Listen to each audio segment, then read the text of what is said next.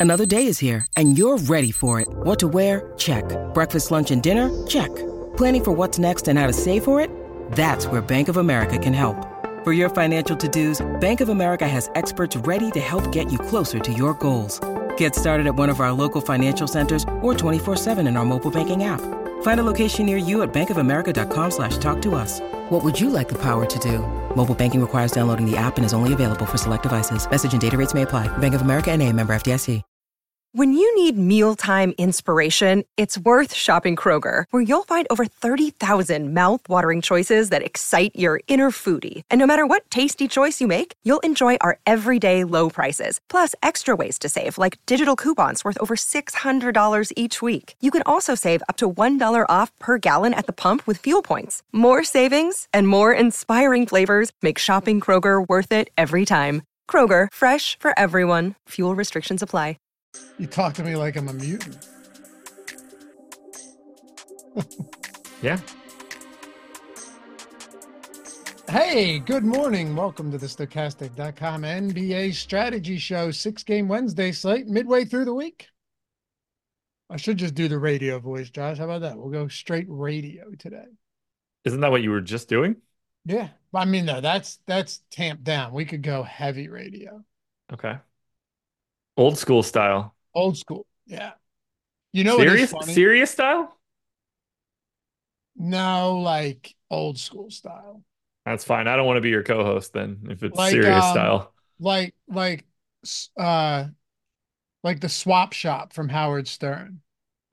Fair enough. You know what I'm talking about? I do. Hello, ladies and gentlemen. Good morning and welcome into the swap shop. It's a beautiful day, 65 and sunny outside. Yeah. Who's getting ready to swap? That type of stuff. Like that's tough, man. You know That's pretty good. fun?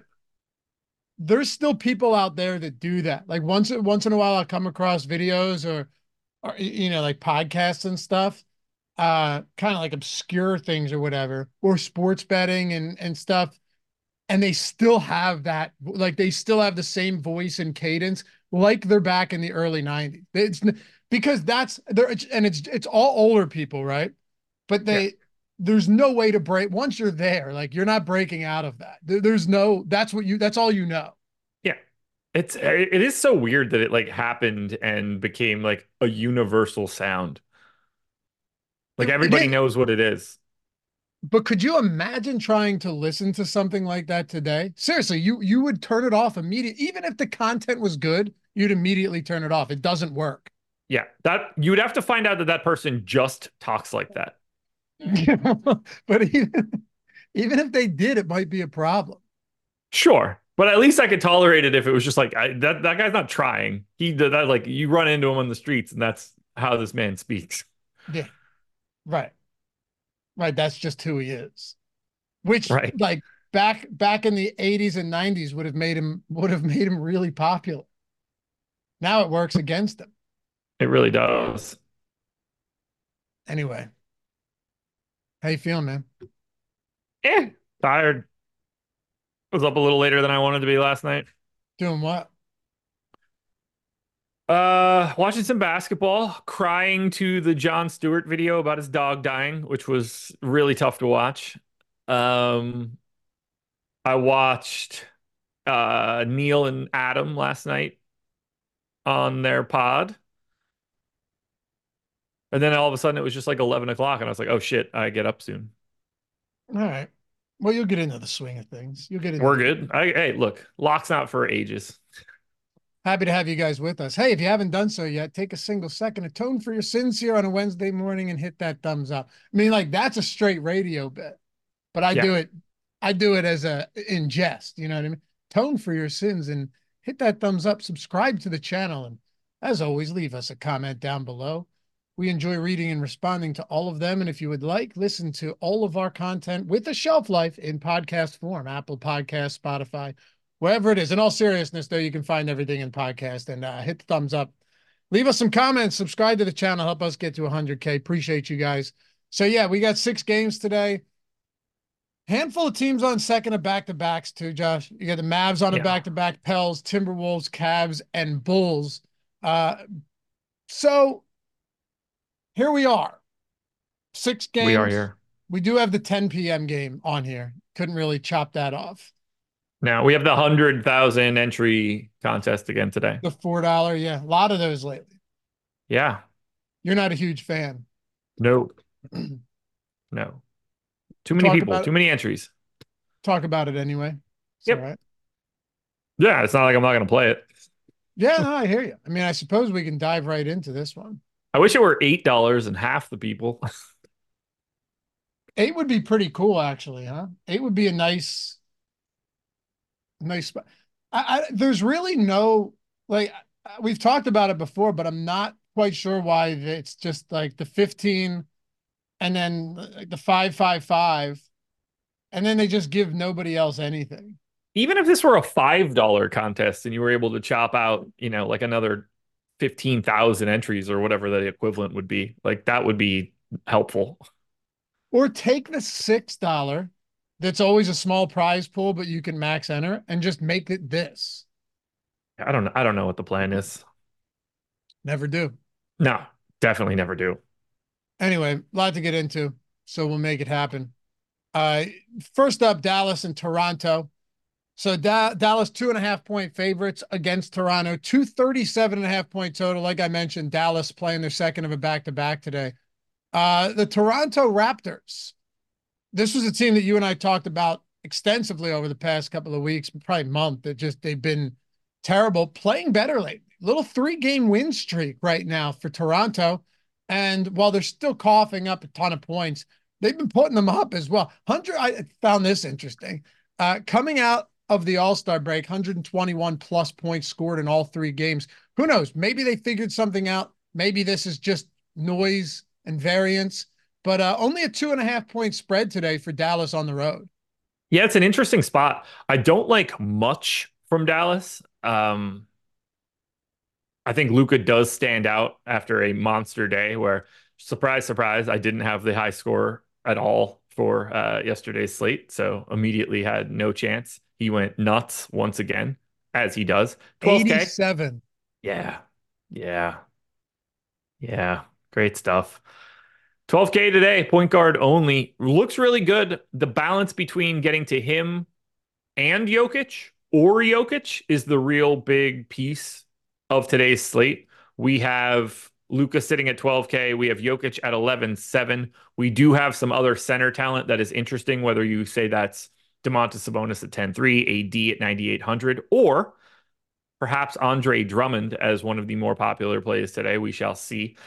I love getting to Luka if I can here. I, I, think he looks really good in this spot against Toronto. Their defense has been dreadful. And I believe it's his birthday today. Is that right? Allegedly. There it is. Sean V with his nonsense. Look at that. You guys are are working. I got told it on the process show. It's not like I knew this. All right. Einsteinium said Josh is probably going to play Luka tonight and he's going to be awful. That's how DFS works. Certainly feels that way, doesn't it? For me, yeah, it certainly does. It definitely feels that way. It's a good spot though, man. In Toronto, like I said, yeah, they've been they've been for like out of the break, they've been good. Matter of fact, each of their last four games, you've seen them racking up a ton of points. They've also just been decimated defense. Like they've been crushed by opponents defensively too. So yeah. It's objectively a good spot for Dallas. It's a 237 and a half total.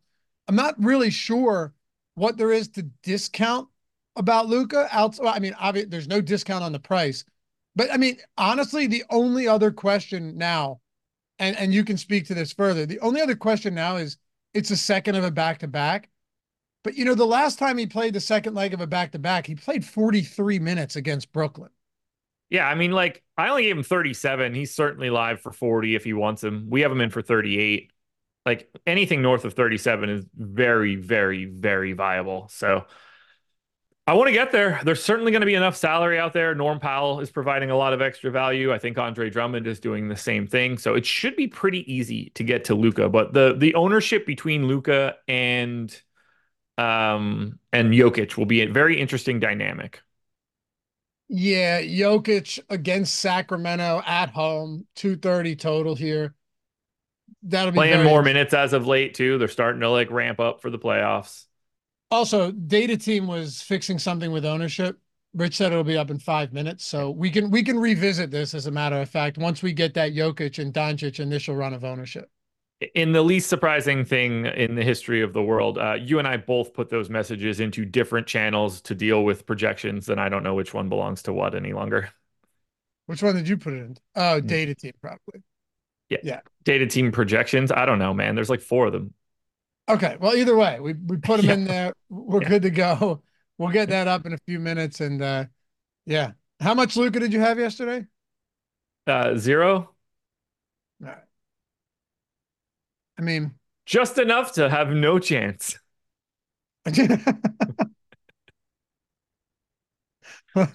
well, uh, Dante Exum, by the way, good chance of playing today. So, mm. not to say that that affects Luka Doncic or anything, but like, what is what does the rest of Dallas look like in this instance? Because Irving's 9,300 right now in DraftKings. He's not exactly yeah. cheap. No, like he's the only other guy that I think looks like someone you would try to get in your lineups on purpose. But at 9,300, like you're you're not really stoked about that price tag. I find like Maxi Kleber to be, you know, tough to want to get to, but he's 3,600. Maybe you grab that value because he's power forward eligible. Josh Green is sitting there at 4,300. These are like ancillary value options for the day. Daniel Gafford only played in the first half and they benched him. He played like six minutes. I don't know where they're going there, but great job doing that and trading a first round pick for it. For all the people that thought that was a winner, nope. Try again. Uh, PJ Washington, though, picking up a lot of extra minutes. I got him in for 32. He's power forward center eligible, 5,800. Um, doesn't grade out as like a great play. He's like a 0.8 fantasy point per minute guy, but certainly the minutes will be there. And on a six game slate, you kind of open your eyes up a little wider on a day like today. I almost had to just turn off the underdog notifications altogether last night. I got 15 Josh Green notifications in the span of two minutes It's trying to go to sleep. I was like, is he does he keep getting hurt or is this like a bug? That's what I'm saying. I swear there were. I was like, oh no, Josh Green to the locker room. And they're like, immediately it was just like Josh Green's back on the bench. I was like, oh okay. And then five minutes later, it was like Josh Green to the locker room for his elbow. Yeah. I was like, okay, maybe maybe Josh... you realize it's bad. And I was like, nobody's back again immediately. It was Josh Green to the locker room, Josh Green to the bench, Josh Green's back in the game, Josh Green's back in the locker room, Josh Green's back on the bench, Josh Green's back in the game. I it have was, it uh, right. I have it right here. Four tweets from the first one was nope. Wait, one, two, three, four. There's five of them. Yeah, there's five of them. The first one happened at 826 the fifth tweet happened at 8:51. That was when he finally got back to the bench again. But the first two were immediate. 8:26 headed to the locker room. 8:27 he's back to the game. yeah, it's ridiculous. Uh, I mean, I assume he plays today. I don't know, but no idea. We'll see. These back to backs are tricky. We talked about. We, it we have a lot of teams that have no injury report or anything today, so it's kind exactly. of. And we talked about yeah. it with uh, Cam Thomas yesterday. It's tricky. You just have no idea when these guys are in and out of games the night before. It doesn't. We don't know. But yep. uh, on the Toronto side, Scotty Barnes is another guy could have used on on Monday. Back to back days of the two highest scores. Yeah, both of them facing off each other against each other just to just to rub your face in the dirt at this point. Oh yeah. Well, but, now I'll get to both of those idiots and they'll have floor games. Yeah. But yeah, no, Barnes what 9200 right now yeah. the, the the interesting thing about this team is that there's no i mean obviously barnes is significantly better night in and night out than anybody else but then you've just got like the Immanuel Quickley and the rj barrett from day to day and you have no Immanuel Quickley is is one of the most frustrating players out there. He's played really well coming out of the break, but then he can also just go out there when I get, you know, well over the field on him and put up 15 fantasy points. Like I I'm not sure. Seriously, I'm not sure I've ever gotten Immanuel Quickley accurate on a single slate. I'm really not sure. It, I definitely haven't been getting him right since he came to Toronto. But uh, whether I couldn't get him right with New York either. The, the, the, Toronto side of this one looks good. We do have a giant Q tag hanging here. Jakob Poeltl got injured yeah, last big. time out, and if he doesn't play, like we're gonna have a very very firm look at Kelly Olynyk. Uh, assuming quickly is or assuming Poeltl is in though, Quickley Poeltl, Barrett, and Barnes, I have us all basically the same play.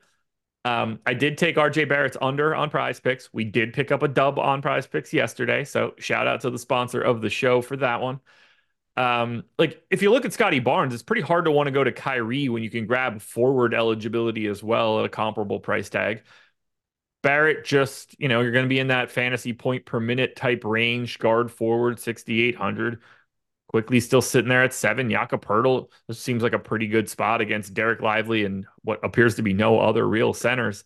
I don't want much else from Toronto, but I think those four guys in particular, I don't want to say they look like priorities, but they're like above average plays. Olynyk, 1.21 DraftKings points per minute since he joined the Toronto Raptors. Yeah. Now, I mean- granted, plenty of that's coming with, you know, some of these guys on the bench, but even at that price point, in the event that Jakob Poeltl sits, Kelly Olynyk has to be somebody that, that ends up becoming a very, very good play today, for sure. Yeah, I, I don't really see any way around it.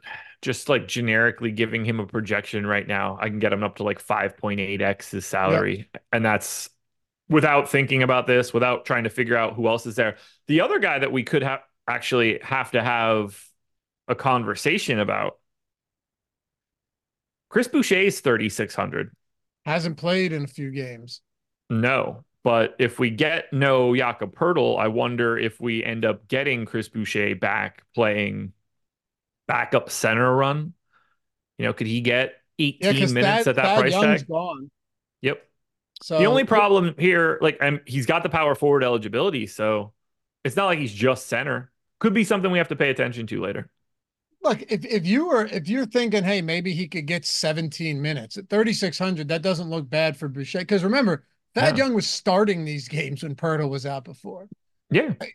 You know, so if if Olynyk starts, what what do we look at? D- does Chris Boucher now? It's also possible that Chris Boucher just doesn't play. Oh, yeah, for sure. Just somebody to keep an eye on if we I end up getting that Poeltl news. I agree. Yeah, I mean, if that's the case, is uh, what about Jontay Porter? I think he's out. I don't think so. He's with the okay. Let me let me be more specific. He's with the G League team right now. Is he? He's he is with the G League team. Yeah. Okay. So in theory, he could be there, uh, but we don't Yeah. have that information yet. Well, here's what I'm getting at. Now they've done some weird things. I mean, when you're starting Thad Young, who's clearly not a traditional five at center, then y- you know anything's possible. But if Porter's still in the G League today, and Olynyk gets a start and Poeltl's out, then yeah, it's definitely possible that Boucher ends up getting run. I think you probably have to get somewhere in the neighborhood of that 20, oh, like all 48 minutes for the two of them. Well, if that's the case, then Boucher. But like in a way, you don't because against Dallas, like if Dereck Yeah. Lively, if Maxi Kleber is the five, then Scotty Barnes can be the five. Yep. So it is an interesting give and take. well, we'll pay attention to that. That's a huge piece of news, though, right now for sure. Anything else for Toronto? No, I've just I've got my eye on Quickley Poeltl, Barrett, and Barnes, but obviously if Poeltl is out, Kelly Olynyk becomes a high level priority for today. And then we start having conversations like which value center is better, Andre Drummond or Kelly Olynyk, and which one do you not? Which one, if you play them both, I hope you like Luka Doncic because now you don't have Nikola Jokic. Yeah, fascinating spot for the Bulls, though. I mean, Yeah. first of all, Drummond played almost 28 minutes off the bench yesterday, and now they're facing a. I, now the by the way, I took for for my underdog video, I took the under on PRA for Vooch. Nice. Uh, tried to take rebounds, but they didn't have rebounds. Interesting. Do you know what his rebound rate is in four games started alongside Drummond? But Probably you, quite a bit lower than it normally is. Josh, it's 10%. That's crazy. That's not good, man. No. And two of those were against the Hornets. Let me see if I can starts find against the Hornets. So yeah. and that's just the starts. Those so he started four games with Drummond. Uh no, I'm sorry, playing alongside Drummond. He has a Yeah. 10% rebound rate. But in the four starts with Drummond, the rebounding has been pitiful. Yeah, it's six boards per 100 possessions, which go. is, uh, I believe his normal rate is around 10 or 11. Yeah. Yep. And his normal rebound rate is closer to 20. Yeah. I think it's like 18 and a half percent or something. So we'll get there. We'll get there. But that's a that's a really interesting spot today because Drummond's price has come back down significantly. Yeah. New Orleans and Indy, 239 total here. Pels five and a half point road dogs against the Pacers. Pels playing their second of a back to back, by the way. So McCollum practiced Monday and then ended. We've seen, dude, I'm telling you, we've seen so much of this weird injury news lately. I don't know if it's just me, but I, okay, for one, usually when guys have an illness, they miss like a game and they're back. We've seen guys missing three games in a row with illness. We've seen yeah. other guys practice for multiple straight days recently and still not be able to get on the floor. So I don't know. I put nothing past them today. I would assume McCollum plays, given that he did practice Monday. He's another day removed from that injury. But as of now, we don't know. And we're not going to have an injury report until later in the day. It's a second of a back to back for Zion, although he played big minutes in the last second of a back to back. So I'm not particularly worried there. But uh, potentially a lot of moving parts here in this one. It's really hard to talk about these guys because if everybody's in, I don't think they look very good, which is surprising given the matchup against the Pacers. But like we just Murphy talked about Toronto last night, huh? What? Murphy went nuts last night. Sure did. Um, Quickley, Poeltl, Barrett, Barnes. We just talked about those four guys for Toronto. I think all four of those guys look better than anything that exists for the Pelicans if everybody is in, and that becomes pretty tricky. Like I've got Zion relative to salary, like two points behind those dudes. So the only guys you're looking at for the Pelicans are Ingram, McCollum, Jones, and Zion. If somebody ends up out, then we can boost those guys up a little bit. And that, then I start looking like the Toronto side. But as of right now, oddly enough, in basically the best spot on the slate, I find New Orleans to be very unappealing. All right. So I know it's it's a Wednesday morning, but uh, we try and leave no stone unturned here and just cover all the bases in case you're not able to join us on uh, the deeper dive rely before lock. But in the event that McCollum sits and you've got Murphy 5,700 on DraftKings, 5,800 on FanDuel. Big minutes. I mean, 36, 37 minutes over his last two. Granted, I don't anticipate him shooting 64% from the field again, 55% from three on 11 attempts. But I mean, Murphy in this specific matchup would look pretty good. Yeah, I mean, you get that guard forward eligibility. He immediately steps into I mean, really anybody that's out for the Pelicans uh, immediately means Trey Murphy steps into the starting lineup yeah. and plays like 34 minutes. Um, yeah, he's he'll he'll be a very good connecting piece. You know, he's generally in that 0.85 to 0.9 fantasy point per minute range. You give a little bit of a bump for this matchup because of pace and defense. He's going to look great if everybody's out. If he's in, if everybody's in, then you're probably not playing him at all. It's a very interesting dynamic for the Pelicans right now. Do you think it helps him that Alvarado's still suspended if McCollum's out? Certainly. Yeah. And, and Dyson Daniels that. is out with a torn MCL, uh, or maybe it was meniscus. And we saw that uptick in minutes over the t- past two games with McCollum and Alvarado out, the suspended, right? So yeah, they don't they don't have too many other options really. They we got really big minutes out of Naji Marshall yesterday, which is uh, mildly weird. McCollum, uh, last question. If McCollum's out, obviously Murphy, I think, sees the biggest bump. Yeah. But what about Williamson and Ingram? Because they're not well, cheap incremental bumps, nothing too crazy. I think they start looking a lot like, you know, Scotty Barnes does and right. RJ Barrett does. Like that sort of a good, not great plays.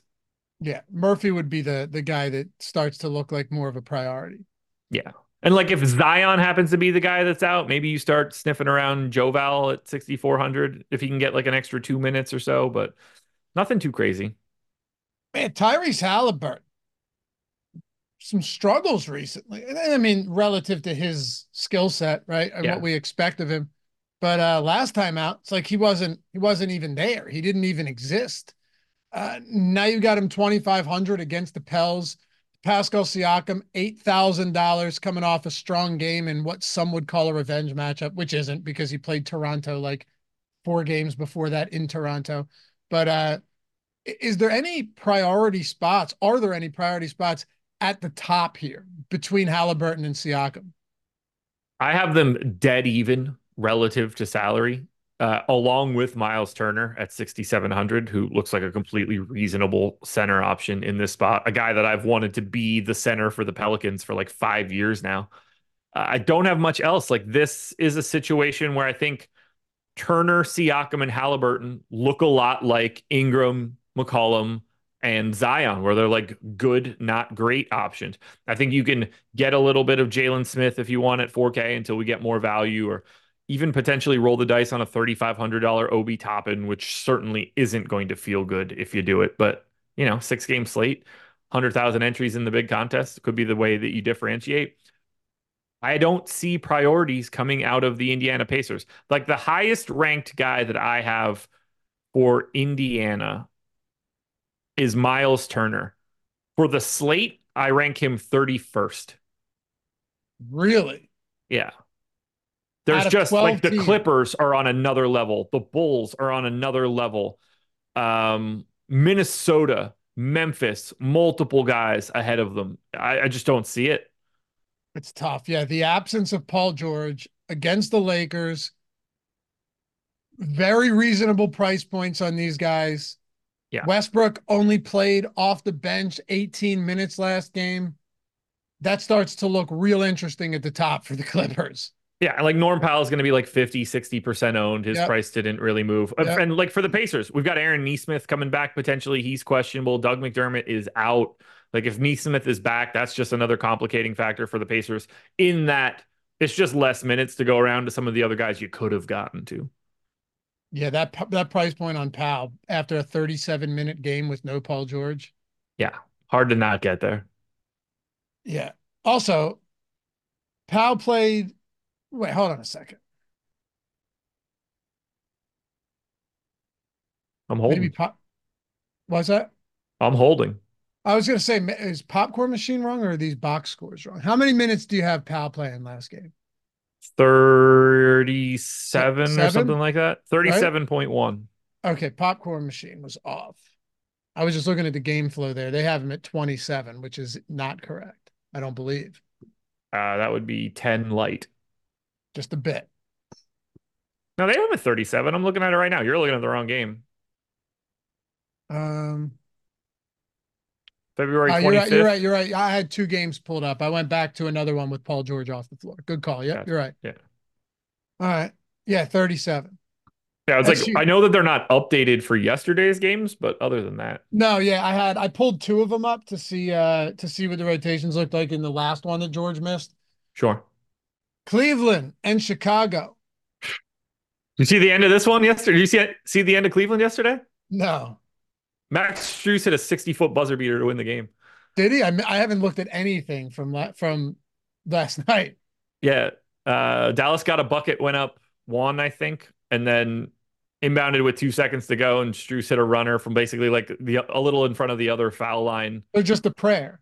Yeah, buried it to win it. I got to go pull it up. That's yeah. awesome. It's good. Jordan, what um? Do me a favor. You ran the Sims, right? Oh wait, actually, don't worry about it because we still need. Actually, yeah, go to. Is it? What's it look like? Can you talk to me, or do we need ownership on the site?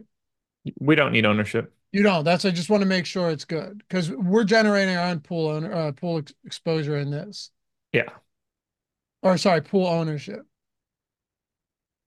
I I know I wanted to see uh Indiana real quick before we move on. Guessing you don't have a we don't have a lot on there. Okay, that's it. And then um for the Pel, well, the Pels aren't as important right now because we're still waiting on that news. By the way, Josh, I don't know if you saw this tweet. We got a tweet from from Ben P, who always always hitting us up on Twitter. Just tweeted us, but right before the show started. I was a skeptic when I had to switch from my usual process to the Stokastic sims, but I'm officially all in. Chances if you're not a pro and not using this tool, you're paying the rake. So he takes first in the mini max, right? And I think he only had 10 entries or like 15 entries. First in the mini max for 500, uh, third in the hot shot for 300, and then yeah, 184 returned on $20 in the end one, 327 uh, in the in the hot shot, nine dollars of entries, 521 returned on $10 of entry in the mini max. So uh, across the board, just essentially swept. I guess that'll create a believer out of anybody. Yeah.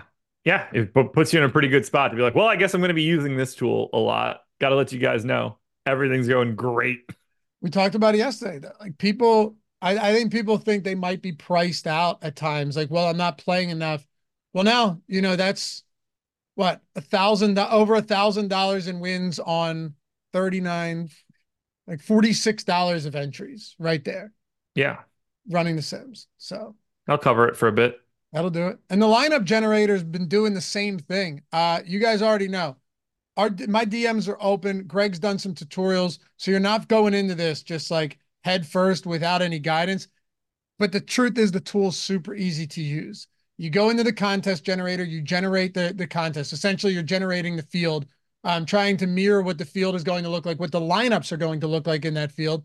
And then you're simulating it, you know, tens of thousands of times, the contest itself, and getting the high. And then, okay, after it's simulated, how did all of these lineups do in these 10,000s or tens of thousands of simulations? And then we're just ranking them by simulated ROI. I, I, I would assume, Josh, to some people at first are like, well, I don't understand that. Um, when you think about though, this is a process that people have been using for a while, it just wasn't mainstreamed. It does make a lot of sense if you have good projections and good ownership. Yeah, it's really it's as simple as this. Imagine knowing or assuming all of the lineups in a contest.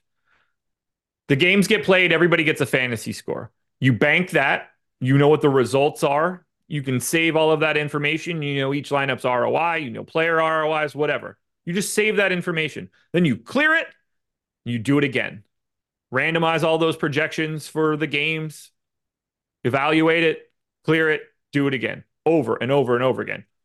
Computationally, we can do that now very quickly um, with the Sims tool. So you can get an idea of how that game plays out and how those slates play out right in front of you with very granular data for every little piece of it the lineup ROI, individual player ROIs, you can see your exposures for everything. It just gives you that next added benefit of just, it's not just optimizer. These guys project the best. It's these guys project the best. And here's how often you win when you have that setup. For sure. And you can do ROI boost. So, like, if you wanted to boost your ROI on a certain player, it's not like this is where I think people get like on Cruncher, you can hit the thumbs up, right? A couple times, and then you can boost their projection. In this instance, the lineups are already there, right? Yeah. Because we're trying to simulate what the field is going to look like. What it does is it boosts the ROI of individual players and then it brings those lineups higher. So if you're not getting enough, of a guy like, look, I just want some of this guy, and I'm not comfortable having 0%. Uh, Luka Doncic, Scottie Barnes, good examples, right? And then yeah you you bring them up, and then now you get some. But the lineups were already built, so they're already plus EV lineups. They're already positively simmed ROI lineups, and now you can play them. So it's not recreating lineups for you based on your own wild assumptions. It's taking lineups that already would have been good and moving them up. So yep. yeah, you can use custom projections, ownership, all that stuff. Anyway, links in the description if you ever want to check that out. Uh, it's in the chat and lineup generator too. If you're looking for like a lower entry point to get started and then work your way up to the Sims after a few wins, lineup generator, be it one week of NBA or all access for all sports, check them out, guys. Everything's down there. And like I said, you ever have questions on any of the subs, subscriptions, memberships, my DMs are open on Twitter. All right, let's keep this one moving. Memphis and Minnesota. Memphis 12 point road dogs, 210 total, Josh. 210. Minnesota. So I am so over talking about the Memphis Grizzlies. It's it's got and now Luke Luke Kennard's out too. So John Konchar, no, I'm sorry. Yeah, Luke Kennard's out. John Konchar is doubtful. Pippen Jr. still out. I mean, look, considering it a hellscape, I think would be a fair way to describe this. Yeah, it's just it's so irritating I'm tired of picking all of these random idiots that I don't know. Uh, they're not a fun team to roster. They're not a fun team to follow. They're not a fun team to watch. I mean, I, there are so many other words I could use to describe how uninteresting this entire team is. I have no idea who some like who's going to start today in Luke Kennard's place. None. Nope. Don't. No shot. No idea. No comp. We got like Yuta Watanabe played the last time out. He played 22 minutes. Forgot he was on the team. Dude, they have a sub 100 total. Yeah.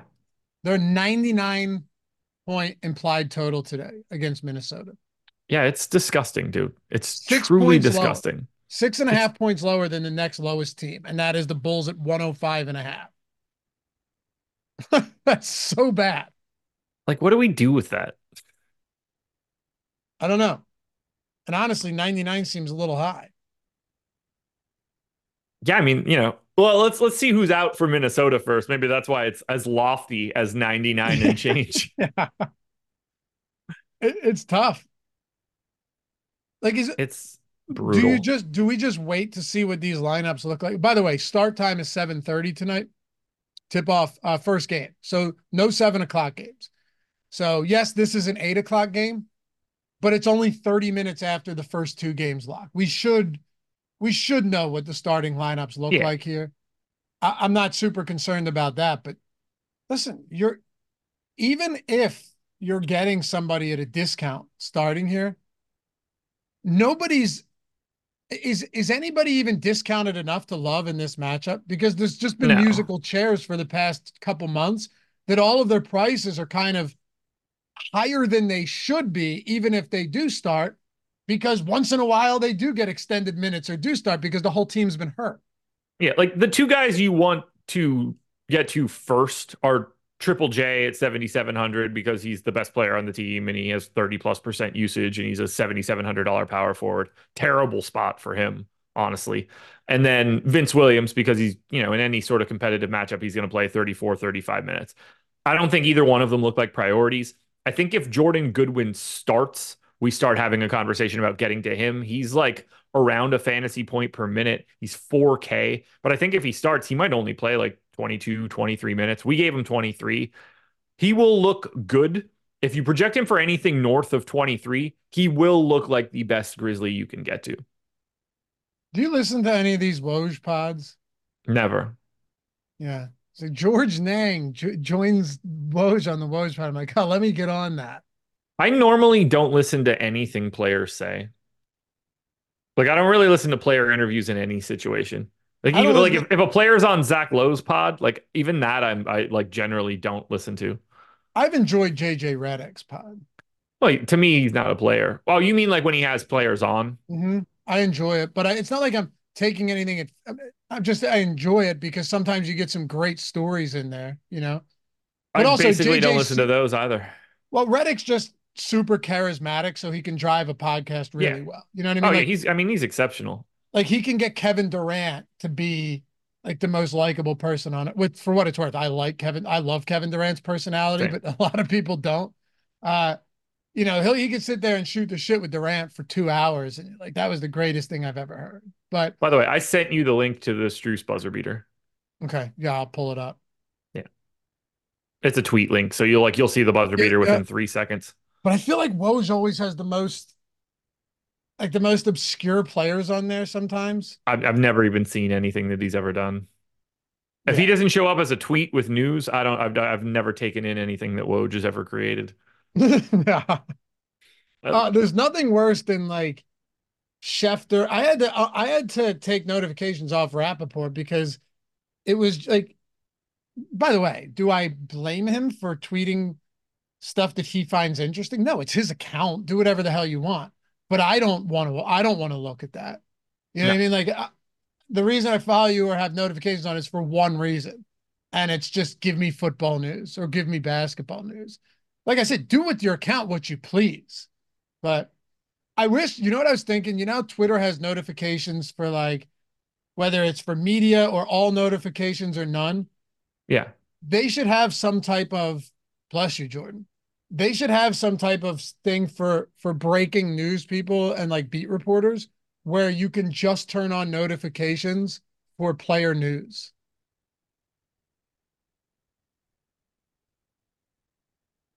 Yeah, like they have to like tag it before they put it out, basically. Yeah, but that would be cool.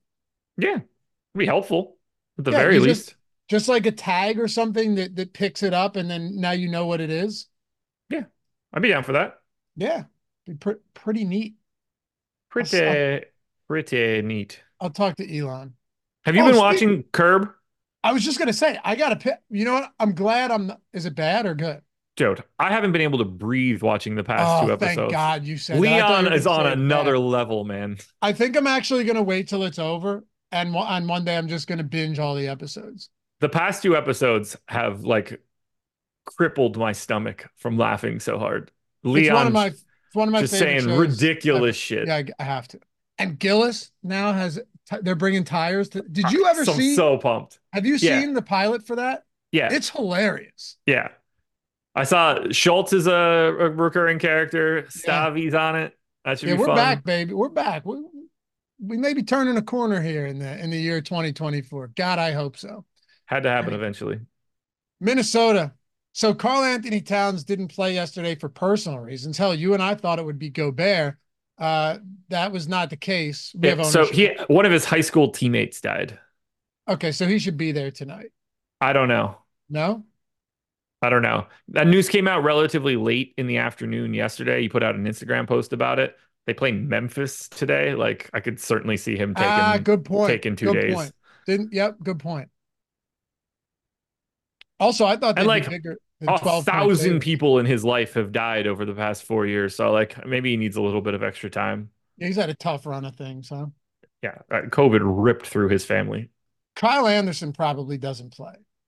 I would imagine he doesn't. Yeah. I didn't project him in either. We have Gobert at 18%, McDaniels at 18%, Edwards at 18%.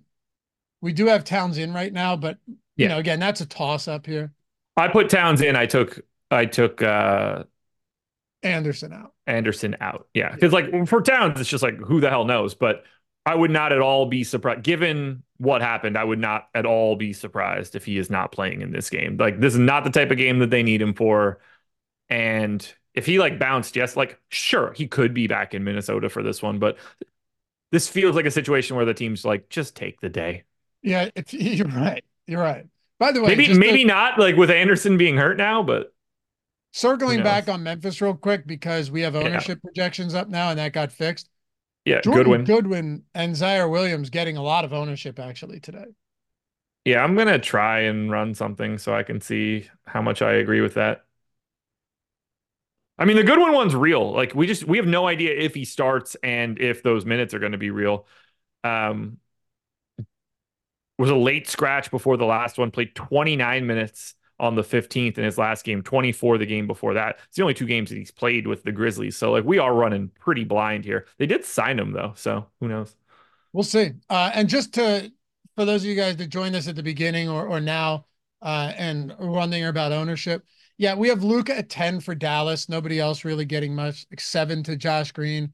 Uh, we've got Jarrett Allen for Cleveland around 12%. Nobody else getting much. You had talked about Indy being unappealing. Yeah, nobody, nobody north of 6% today for yep. Indy. Uh, and then who else did we talk about? New Orleans.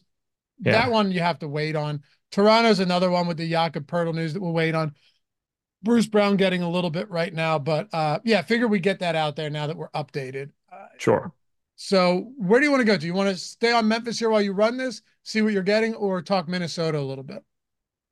Uh, we can go to Minnesota. There's I don't really have a ton that I'm waiting on on the Memphis side. Like it really is. We just kind of need to know if Jordan Goodwin is starting. If you feel better about it. I just finished off my run right now. So if I just quick favorite my top 150 and look at my exposures uh, lock button Drummond, lock button Norm Powell. Uh, I did get to a bit of Santiago or uh, about uh, a bit of Santi Aldama, a bit of Ziaire Williams. Did not get nearly. I, am fading Jordan Goodwin at, and I gave him 23 minutes, so that one is a little bit lower. But I did get to Aldama and Ziaire Williams. Okay.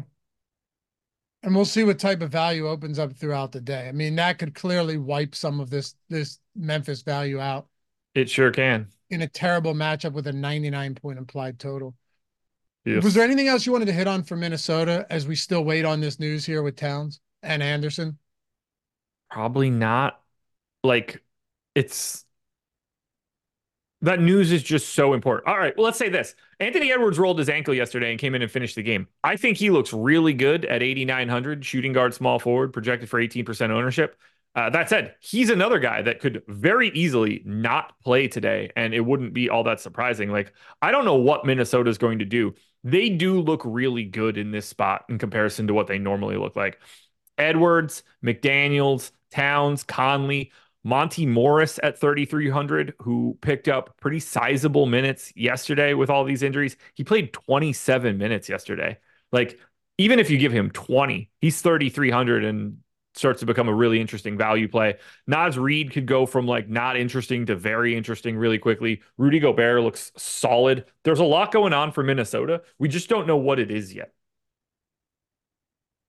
And I don't think it's unreasonable to say that there are real on the second of a back to back. If this game is out of hand early, you could see some minutes chopped off the top of a lot of these top players. Sure can. Cleveland and Chicago. All right. So the Cleveland Cavaliers, I mentioned this a minute ago because I thought we talked about them already and we did not. But no, uh, J- Jarrett Allen, 12% right now. This team is very, very low owned today. I'm not shocked by that though either. It's not like Chicago is a particularly good team, but this is one of the slower games that you're going to find. The, the Bulls play at the second lowest pace in basketball. Yeah. So, you know, Cavs bottom 10 as well. Cleveland Cavaliers defensively are what? Second defensive rating, second in defensive rating. Bulls are middle of the road, but it's more so a pace thing here. And everybody's healthy right now for the Cavs playing their second of a back to back. We talked a lot about Allen. He's been What's up? I, I accidentally pasted uh, pasted my crunch into my sheet, and all I I realized that I shouldn't have done that, and I locked up all my shit. Oh, okay. Thought I misspoke. I was going to allow you to correct me, but no, yeah, Jarrett trust Allen. me, I'll have no problem correcting you when you. I was misspeak. I was giving you the opportunity. Jarrett Allen's been a low four seven k price point, and he's been pretty good. I, is this? I don't. This doesn't feel like the day where you load up on Jarrett Allen though, especially if we get Drummond starting again. We got a lot of center interest for today. And while I had a lot of Jarrett Allen yesterday, I think it's a little bit harder to get a ton. He is my most exposed Cav. Um, I don't really have anything else from Cleveland. I have 13% of Jarrett Allen. He's 13% owned, or somewhere in that neighborhood at least. Um, after that, like I don't really have Mitchell or LeVert or Strus or Garland. I did take the over on Darius Garland's points, rebounds, and assists on PrizePicks today. If you haven't watched that video, you could try to go back to back with me. But yeah, Cleveland's just not all that appealing. This is a terrible spot. You know, uh, Chicago plays really slow. Um, and being on the back to back certainly doesn't help the Cavs at all, but I'm not overly enamored with Cleveland, nor should you be, because um, in case you didn't hear me, it's Cleveland. So we don't know if Andre Drummond's going to start, but he has started games against bigger front courts, yeah. namely Cleveland and Minnesota recently. Yeah. Um, he is a great per minute player. Obviously, not going to be quite as good if Vooch is on the floor with him, but at 5,200, in the event that he starts and you're plugging him in for what, 28 minutes? I think that sounds reasonable. Well, he's in 97% of my lineups right now, so you can that'll figure out where I'm at. Yep, that'll do it. Assuming he starts, he's one of, if not the best play on the, probably the second best play on the slate behind Norm Powell. If he doesn't start, I still think he's very, very interesting on a six game slate where you expect him to play some extra minutes alongside of Nikola Vucevic. Also, Vooch has played more than 33 minutes in only one of eight back to backs this season.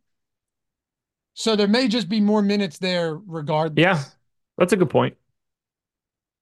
So I don't, I mean, do we know for sure? Absolutely no. not. But even if he does, if he, if Drummond doesn't start, so like, let's do, what do you think his ownership would be? We have him around 46% ownership right now, 47, sorry. Yeah. What do you think his ownership would be if he doesn't start? So here's the real problem. I don't think Alex Caruso is going to play today. He got hurt yesterday too. And then you're basically guaranteed to get Drummond starting if Caruso can't yeah, play. Because no Craig either. Right. So that's kind of the most interesting thing to me because I think we almost have to get him now. And if that's the case, like I don't even think we have to bother with it if we end up getting like we're not going to have to bother if Caruso gets ruled out. He's just going like Drummond is going to start at that point. I'd be shocked if he doesn't. But even if he doesn't start, I think you still have to give him like 24 minutes. At which point he looks good.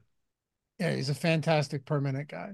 Yeah. Not a good matchup, but while it's not a good matchup, it's a matchup that you're gonna get more minutes from him. Yeah.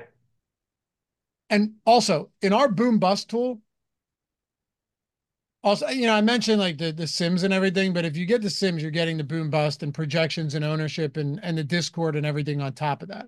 Just in case you were wondering, it's not just a standalone um, lineup simulator; it's everything. That's just kind of the the crown jewel. But in the Yeah. boom bust tool, Andre Drummond, fifty three percent optimal, forty seven percent ownership. We still have him positively leveraged at almost fifty percent ownership. It's insane. He's Right? so good. He's fa- like from a fantasy perspective, this dude is so good.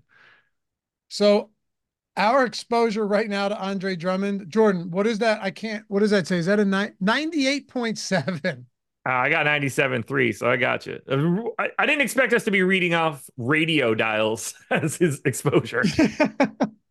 would you allow this to, uh, like, would you be, would you run it out Yeah. there if, if you ended with 97% Drummond at the end? of the- 100%. Yep. Yeah. Wouldn't even bat an eye. how could you, right? I mean, it's Yeah. just, By the You way, I ended up getting to 21% of Luka at 10% ownership. I didn't get Pelicans. I didn't get Pacers. I got a little bit of Bruce Brown. And then on the Dallas side, I got Luka. Just to put that out there. what about the rest of Chicago? Because in our Sims run right now, we're actually getting a good amount of, uh, Ayo Dosunmu as well. As am I. Um, he's the other guy that I am getting here from Chicago. 23% of my stuff. He's 18% owned. Very happy to get to Coby White, get to to get to DeRozan, to get to Vooch. I think all of those guys. Basically, the normal starting lineup plus Drummond look pretty good today. And this might look really crazy if we lose Caruso, because then we might start talking about a $3,400 Jevon Carter, who's point guard, shooting guard eligible, or you start talking about like maybe Dalen Terry is picking up a, a pretty sizable chunk of playing time. He's 3,300, small forward only. So if we lose Caruso, we're going to get chalk Drummond, but I think we're also going to get some sort of chalky ish value play from the Bulls. I, I I'm with you, but I don't see the I don't see the interest in Vooch in this spot. Like it, this just The fact that he's power forward eligible is different now. Yeah. I'm not saying he's a great play, but like I think 10% owned, 10% optimal is like the right rate for him today. I think we could put it this way: if he was only center eligible, he'd be virtually unplayable. Agreed. Yeah. That's fair. That's a fair take for sure. Yeah. Being able to put him in a power forward just really changes the game up, especially Yeah. with all these set like, especially with knowing we have Drummond, knowing we have Jokic, knowing that we might have Kelly Olynyk. Like being able to offload Vooch to power forward just creates a situation where you can actually play him. Yeah. Knowing that Gobert may have no Karl-Anthony Towns, again, like there's a lot in there that, that we. I mean, Gobert was questionable heading into yesterday. It's not out of the realm of possibility that we get no Gobert and Towns is back. you're right, and Gobert played 39 minutes yesterday. Yeah. yeah. so And- like even then, now we're talking Naz Reid.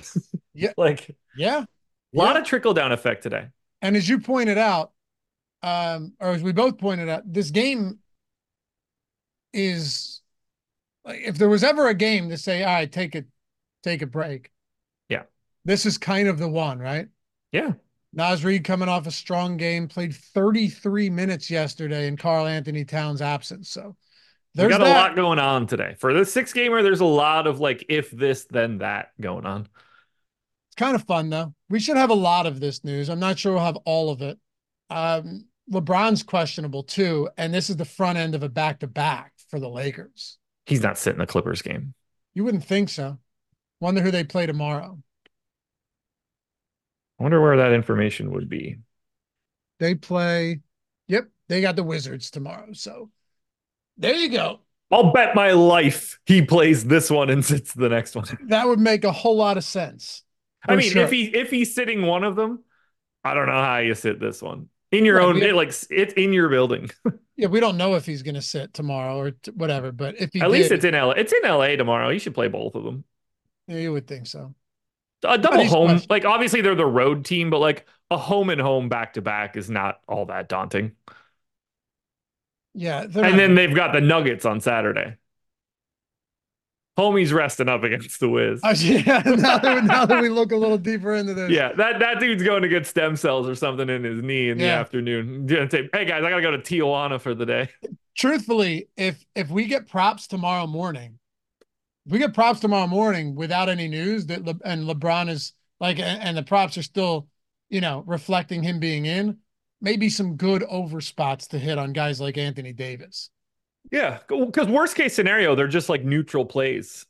Worst case scenario. Best case is- scenario, you just picked up like eight points of closing value. Exactly. Wor- the worst case scenario is that you placed a bet that you probably wouldn't have placed otherwise, but it's over time. You're probably just breaking even on just paying the vig. So There's yeah. no reason he should play tomorrow. If No, they ma- win tonight any plays, I really don't think he's playing the Wizards tomorrow. wait. Where is the Nuggets game? Uh, LA as well. Okay, I was gonna say if it's in Denver, then definitely not. Yeah, What are you doing with They're- the King? they've got a hell of a stretch coming up. So they get that Wizards game, then it's Nuggets, Thunder, Kings, Bucks, Wolves, Kings, Warriors. wow, that's There's no let up in any of that. Like, I'm not a big Kings fan or anything, but like, you can't just poo poo them either. Well, they're not just gonna. I mean, they just smoked. They just beat the the Clippers by like 17 the other day. I they're my least favorite. The Kings are my least favorite team in the league. Yeah, but we know this much. They're not just going to, they're not a bad basketball team. They're not a team that I would place any money on in the postseason, but regular season Kings are a pretty decent team and they've So been healthy. They've won five more games than their point differential explains. It's Yeah. the number, it's the highest number in the league by 1.2 wins. It's crazy. Yeah, you and I talked a lot about this last year in the playoffs. And Yeah. remember, they took a couple games from the Warriors early on, and everyone's like, oh, here we go. It's the Kings. Nope. De'Aaron Fox broke his finger. Th- Things looked a little bit different there. It was Yeah. weird. I- Lakers hanging I'm, I'm just a very huge not a fan. Speaking of the Kings, seven and a half point dogs in Denver today. Yeah. 230. It's always tough playing here for sure. Uh, De'Aaron Fox is questionable. So this is one that we're going to have to play pretty close attention to. Yep. Aside from that, though, what are we doing with Sacramento today? Not much. 11% owned Fox is the high mark for Sacramento. You're heading into a team that's pretty good defensively and plays slow as shit. Uh, you know, obviously Sabonis does not get provide much resistance to Nikola Jokic on the opposite side. Um, I got to 7% of Fox, 8% of Monk, 7% of Keegan Murray. These guys are just like pretty unappealing in this matchup. One of the worst matchups on the slate just for an individual team. I don't mind getting to some of those guys, but if we lose Fox, Davion Mitchell's the flat 3K point guard, shooting guard. It's pretty hard to be the flat 3K when you play every day, and he's been in the rotation. So we can certainly get to Davion Mitchell. Maybe we see some additional playing time go to Chris Duarte. He's 3,100 shooting guard, small forward. You immediately become more interested in someone like Malik Monk, even Kevin Huerter to a degree. Like if Fox is out, Mitchell is the guy you go to immediately because of his salary, but it sort of opens up a little bit more for everybody else. Nothing more enjoyable than playing Davion Mitchell, huh? He's so bad too. 0.6 fantasy points per minute over the last 30 days. Like if you want to say he's a precisely what 0.65 guy, give him 25 minutes. That's 16 and a quarter fantasy points. But that's still 5.4x his salary. And that might just be like not enough minutes as well. They oh, also I have Keon Ellis around too. I'll tell you something ridiculous, right? So he's played 533 minutes this year with Fox off the floor, obviously, right? Yeah. 0.61 DraftKings points per minute. Yeah. I got him in for 0.64 for the game. So that feels pretty good. what feels good that you're close to where he's at or that he that we're projecting him for 0.64 fantasy points per minute Both, I guess. Uh, unrelated to everything we're talking about, where do you stand on court storming in college basketball? you know what i honestly think it's a pretty bad idea It is. And you would think me like being kind of cavalier about a lot of things, and I'd be like, no, I'm all. No, I think it's I think it's a pretty rough idea, honestly. I, I yeah, it's it's be, a hard thing to defend, other than like it's cool. Yeah, it can be troublesome for sure. Yeah. I mean, it is cool, but nah, I'm. I, I don't think it's I don't think it's necessary. At some point in time, it will open them up to like somebody cold cocking a player or a player cold cocking a fan which would result in a brawl. Yeah.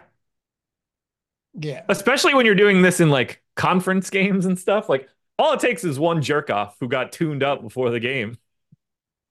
There's this kid that goes around and um wears opposing. He's like I see him on like YouTube shorts and all the time. All the time. Uh, I've seen this guy just be like a great game, and they're just like, fuck you. Yeah, with those goofy glasses that he wears. Yeah. But they're like, oh, I'll kill you. Like these people are rowdy. They're tuned up. They've had some drinks.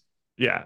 You got to pick the right games to do that, man. You do that right. shit in the Northeast and it is over, son. Not good. Now, for what it's worth, I think, you know, your college football games uh, on the weekend are a little bit different than a like a weekday college basketball game as far as yeah, how... you've been up since six o'clock in the morning drinking in the parking lot of that stadium. Exactly. exactly. so I think it's a little bit different, but still, uh, if, if if it were my vote, you know, and I I had the last say on this, I would say, yeah, you can't storm the court. Yeah, I would I would get rid of it. Like it's embarrassing that Wake stormed the floor against Duke. Yeah. They, they as a, they as a school and as their fans should be embarrassed that they stormed the floor. Uh, let me also just say though, Peter said I've stormed the court a few times. Jordan, do me a favor and ban him, please. Uh, no, here, here's the thing. And Helm said you'll trip, and they uh they've been doing it for years, and all of a sudden two kids flop during a storm and get hurt. First of all, Caitlin Clark did not flop when she got trucked. By the way, let, well, let me just let me just say this: none of that even matters. Yeah. To no. Peter, to Peter's point, I think it'd be super fun. Like I would, if if it were yeah. me and everyone's storming the court and you're allowed to do it, I'm storming the court. Like I'm likewise. I'm not. Sta- I'm not going to sit down and you know row 10C and be like, look at them. They look like they're having a great time. You have no business running on the floor of that event. Correct. It's, that's it's that simple. But if everyone like I'm saying if, if people are storming the court and you're allowed to do it. Yeah. I'm doing it. All I'm saying is I don't think you should be allowed to do it. No, you there's there's no upside to that experience for the institution, the leagues, whatever. Like you used to be able to do it in the NBA. They had to ban it. Yeah. This was a thing that used to happen at the end of finals games and things in the NBA, and they had to be like, nope. Well, you want to talk about like, and you have PJ Tucker out there at the end of a game seven after losing, and someone steps on his toe. He's killing it. Yeah. So it's like there's no chance PJ Tucker or like a what like Draymond, a, one of, Draymond, one of the Morris brothers. Yeah, there's just there's just no way they're holding back. No, but I, I blame Wake Forest. I blame Wake Forest. They are a clown school who stormed the floor while they were the favorites in the game. How embarrassing can that be that you attach so much weight to something that you were supposed to do when you showed up at the game that day? Clowns. Clowns. Helm said, Helm said, this is actually crazy. There's no way you guys are on that side. Duke's never storming the floor. They're never underdogs like that on their own court. I'm on the side, man, because I, I think it's unnecessary. However, like Ooh, I going through shoot around. Oh, okay. By the way, Helms and everybody else, not something I'm losing sleep over. I can assure you of that much. I don't care one way or another. But no. I just, if you asked me, which Josh did, I'd say no. Yeah. To anyway, me, it's just there's no upside. We're long past it. To think that storming the court at an an NBA game wouldn't turn eventually deadly. Yeah, that's exactly why they had to get rid of it. Well, they, they had to stop it in the in the early '80s because all these guys were coked out of their minds while they were playing too. Yeah, looking for fights. Yeah, literally yeah, looking. there's just there's no upside. Uh, don't get me like I said, like like you said, I would love to do it. Yeah, but I don't think anybody should do it. That's it. Yeah. I think that's a you know what? I think that's a pretty rational, mature, and calculated response. Yeah. Helms. I bet there's been way more injuries in court stormings than we know of, too. Like surely people get trampled and get cut and right. Like, like nobody gives a shit about the sophomore psychology major that tore his ACL. That's not making news. Yeah. Like how often does somebody trip the first time they step down the bleachers and then just get stampeded before they get the fuck out of there? Yeah. Yeah. Get rid of that PR. Pull him out, scrape him off the floor, and toss him outside. Yeah, we just we didn't have as good enough video for 30 years of this to have an, a, like a ton of ammo. Now we have every angle, 37,000 cell phone cameras recording it. Like something happens, you're gonna find it now. Mm-hmm. As is the case with everything. Yeah. Do we have priorities for Sacramento? No. So it's just a brutal spot, man. I think that the highest optimal is De'Aaron Fox, 11%, 11% owned.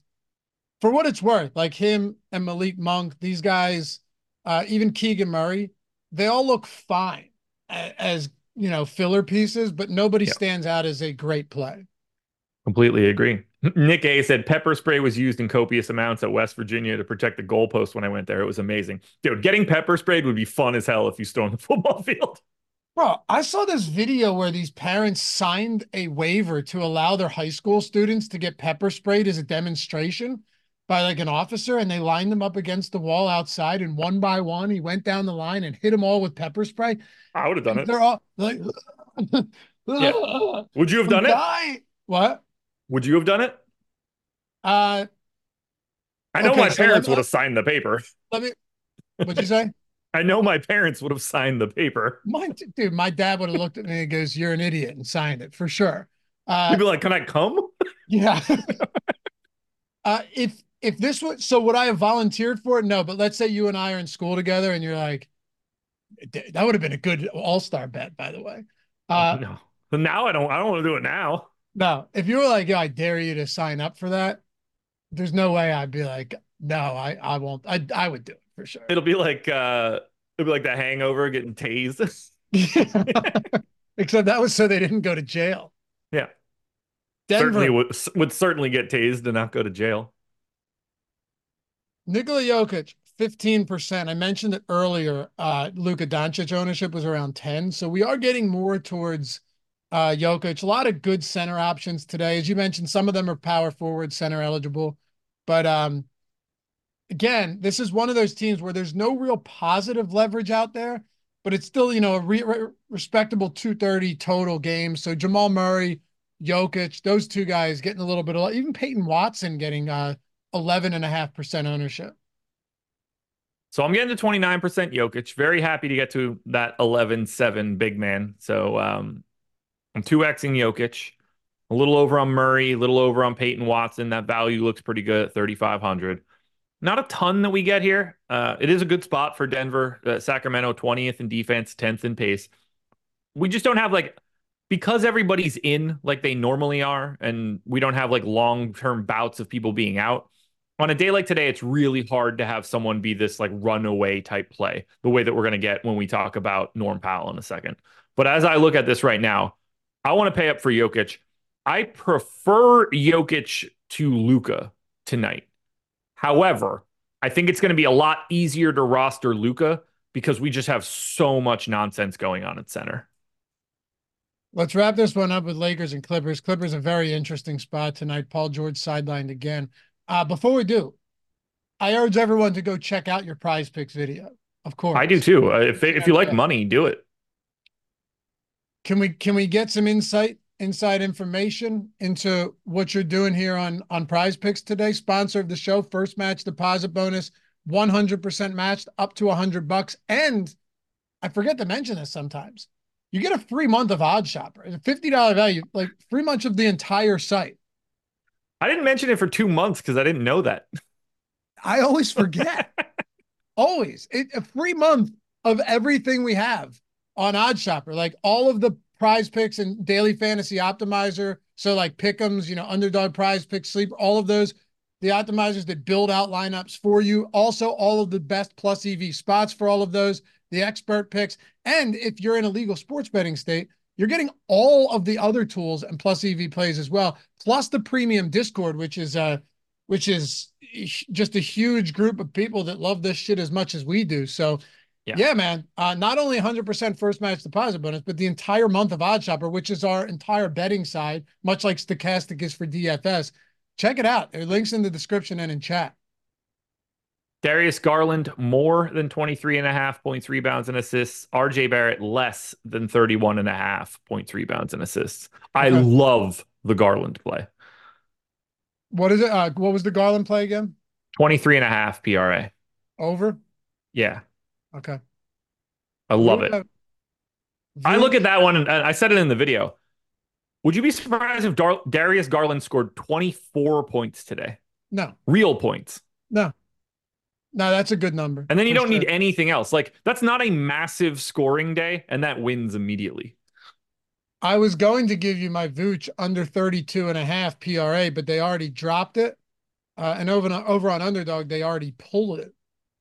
Okay. Vooch less than 10 rebounds, though. I, will have to look a little bit more into that. But the, the, the tricky thing here is if Drummond doesn't start, then these look a lot different. But yeah we're on the right track given that we're already seeing these numbers come down from where they were earlier in the day when I talked about them. Uh, Vooch takes, as you know, a massive, massive hit if Drummond starts alongside of him. Rebound rate from 18 to 10%. Not, I'm not joking when I say this, Josh.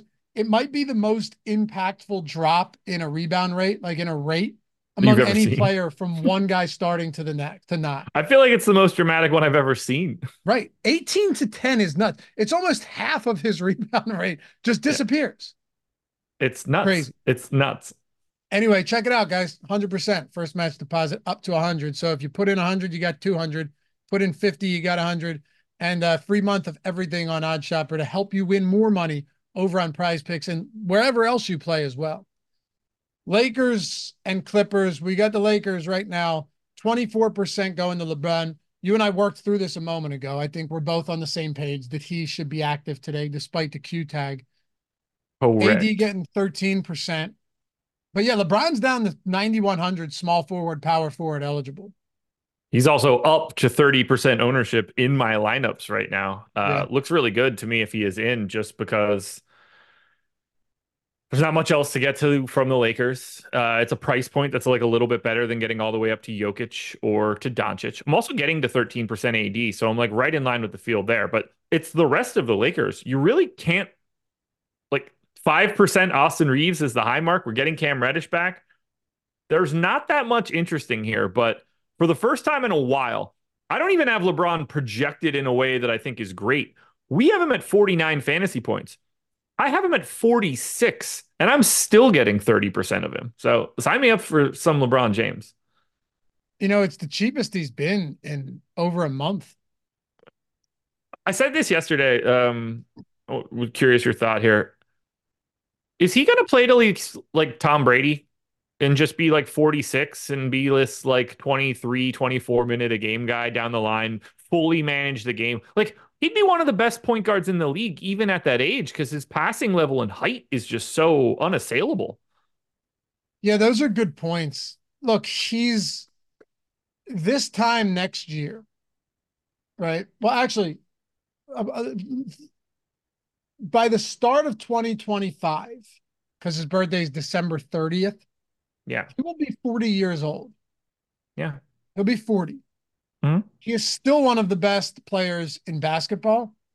The question top 15 now, player and he's gonna make he's gonna make the all NBA team this year. Deserved. So the question the question now becomes like how precipitous is the drop off when it happens? Yeah. Because if it's just a huge drop off and he goes, you know what, it's time to hang it up, and you look back on the entirety of his career and it's just amazing season after amazing season, he yeah. might just go, All right, I'm 42 years old now. I don't need to keep doing this. But if it's kind of more of a slow decline, where each year he's not quite as good, he's no longer the best player in the league, but literally every team would love to have him starting and playing 35 minutes per game, then yeah, he could go another half a decade. Dude, at yeah. this pace, here's the thing at this pace, I can't even say half a decade. I can't say because he hasn't slowed down. He's almost 40 and he's playing better he's, than almost anyone. He's just not that age for real. Exactly. Exactly. And that's the adrenochrome. yes, it is. I mean, he's taking stuff that we don't know of that is like, I think he's like 33 in real life.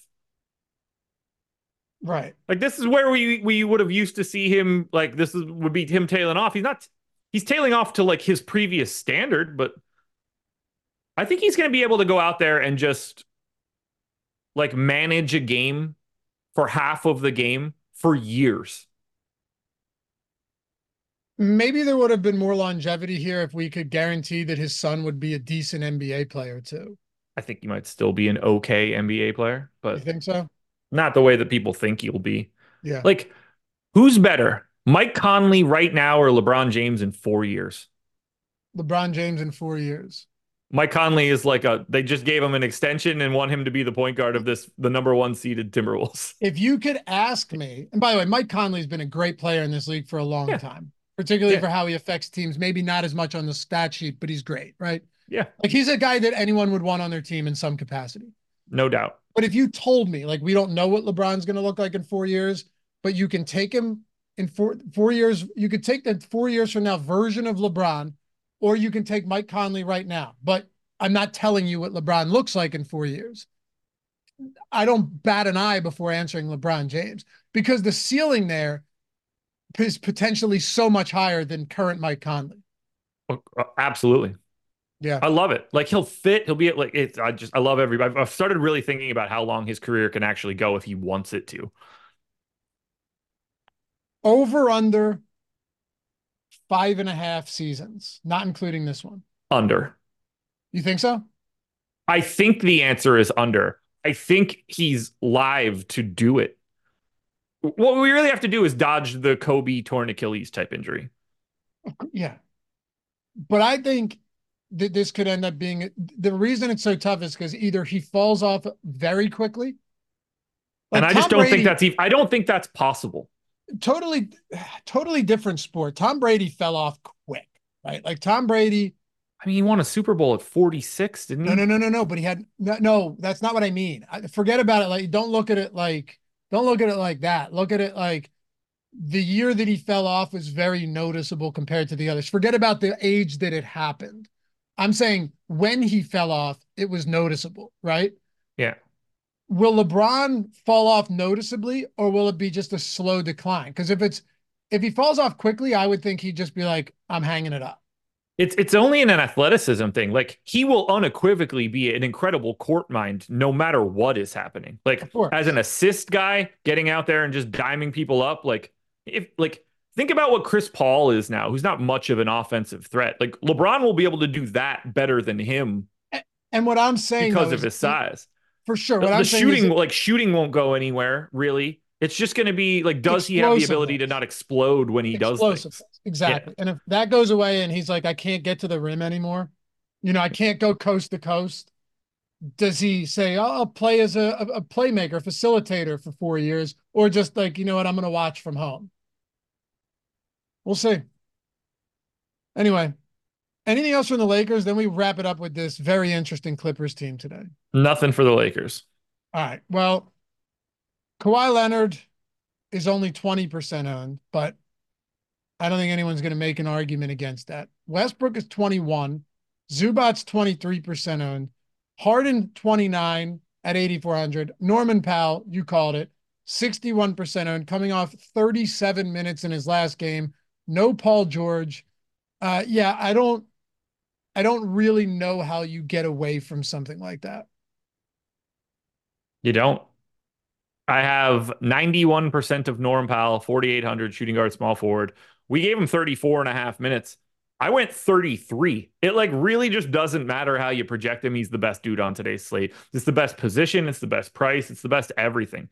But I don't stop there. I've got 50% of Harden, 20% of Kawhi, 30% of Russ, 20% of Zubac. I have some Terance Mann. Like every single piece of the Clippers that plays real minutes that isn't Amir Coffey looks great today because that's what it that's what happens when you remove Paul George from the equation. Not to mention pace up spot for the Clippers. Lakers are eighth in pace. Their defense is average at best. you're just going to have to have a lot of the Clippers tonight. And I don't like, I don't see a bad part of that at all. I want these dudes in my lineups. Yeah. It's, it's a great spot across the board. I don't really think that any of, uh, and, and actually, Jordan, do me a favor real quick before we go, because we have a ton of Norm Powell, Harden, Westbrook. We're getting 20 plus percent of five of these guys. Can you go to lineups in the in the lineup simulator and just Josh, I just want to see what some of these top lineups look like, these highest sim ROI lineups look like. Sure. So like, all right, here's your first one that we have. Obviously Drummond and Powell, because we're getting a ton of them, but we have three Clippers in that one. No surprise. We have two Clippers in the next one. We have three, four Clippers in the third highest ROI, simmed ROI lineup. I'll just do the top five. And then four again and two. So that's a ton of Clippers in all of these lineups that are coming up really, really nice early in the day. It's they're they're going to be there the entire time. They're going to be very, very, very hard to get away from. Yeah. By the way, um, comment from Jess Blaze and Tom Brady was still a top 15 quarterback when he retired. No AB and no Gronk in his last season. First of all, top 15 in this league doesn't even mean anything anymore. It's either like you're top five or you're not yeah. good. Uh, I'm, exa- I'm yeah, it's slight hyperbole, but sure. He said no AB and no Gronk. Yeah, but it's not like he didn't have Mike Evans and Chris Godwin Sure, they didn't have great blocking. They didn't have a good run game. I'll give you that for sure. But I don't think anybody can look at Tom Brady in that final season of his career and not be like, hey, he's not the same guy. How many times in New England did we see Tom Brady take teams with with you know pedestrian pass catchers, and that's putting it lightly. Yeah. And, and take them to the Super Bowl or deep into the playoffs, you know? Like he, he fell off. That's he okay. Did. Yeah, he's 46 years old. Like, could he have come back? Probably. And been he could have. Fine. He still threw. He still threw for 4,700 yards. I'm just saying, anybody that watched Tom Brady in that last season was going, yeah, something's wrong here. They finished eight and nine.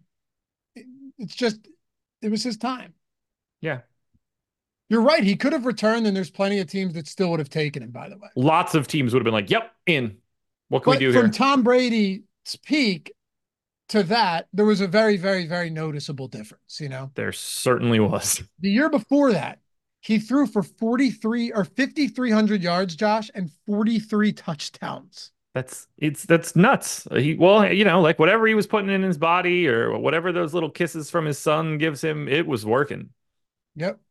Kingmaker, you're wrong about the Brady assessment. It's okay to admit you're wrong. I know, but I will not admit to it. Yeah. What's up? I'm just laughing at you being like, no, I won't yeah. admit it. I'm not going to admit to it. It's it's it's silly to admit to that. He clearly wasn't good in his last season, and it was pretty evident. But yeah, we can agree to disagree. Appreciate you guys hanging out as always. Follow Josh at Josh Engleman me at Laffy underscore D over on the Twitters. Deeper dive, live before lock coming up later tonight little playback action. Be sure to join us on playback links down there. It's all free. The app's sweet. Everything's awesome. We'll watch the games together in real time. Give out some subscriptions, give out some VIP passes. So if you don't have NBA League Pass, you can watch with us. And we'll see you back here tomorrow morning for the next one. Peace.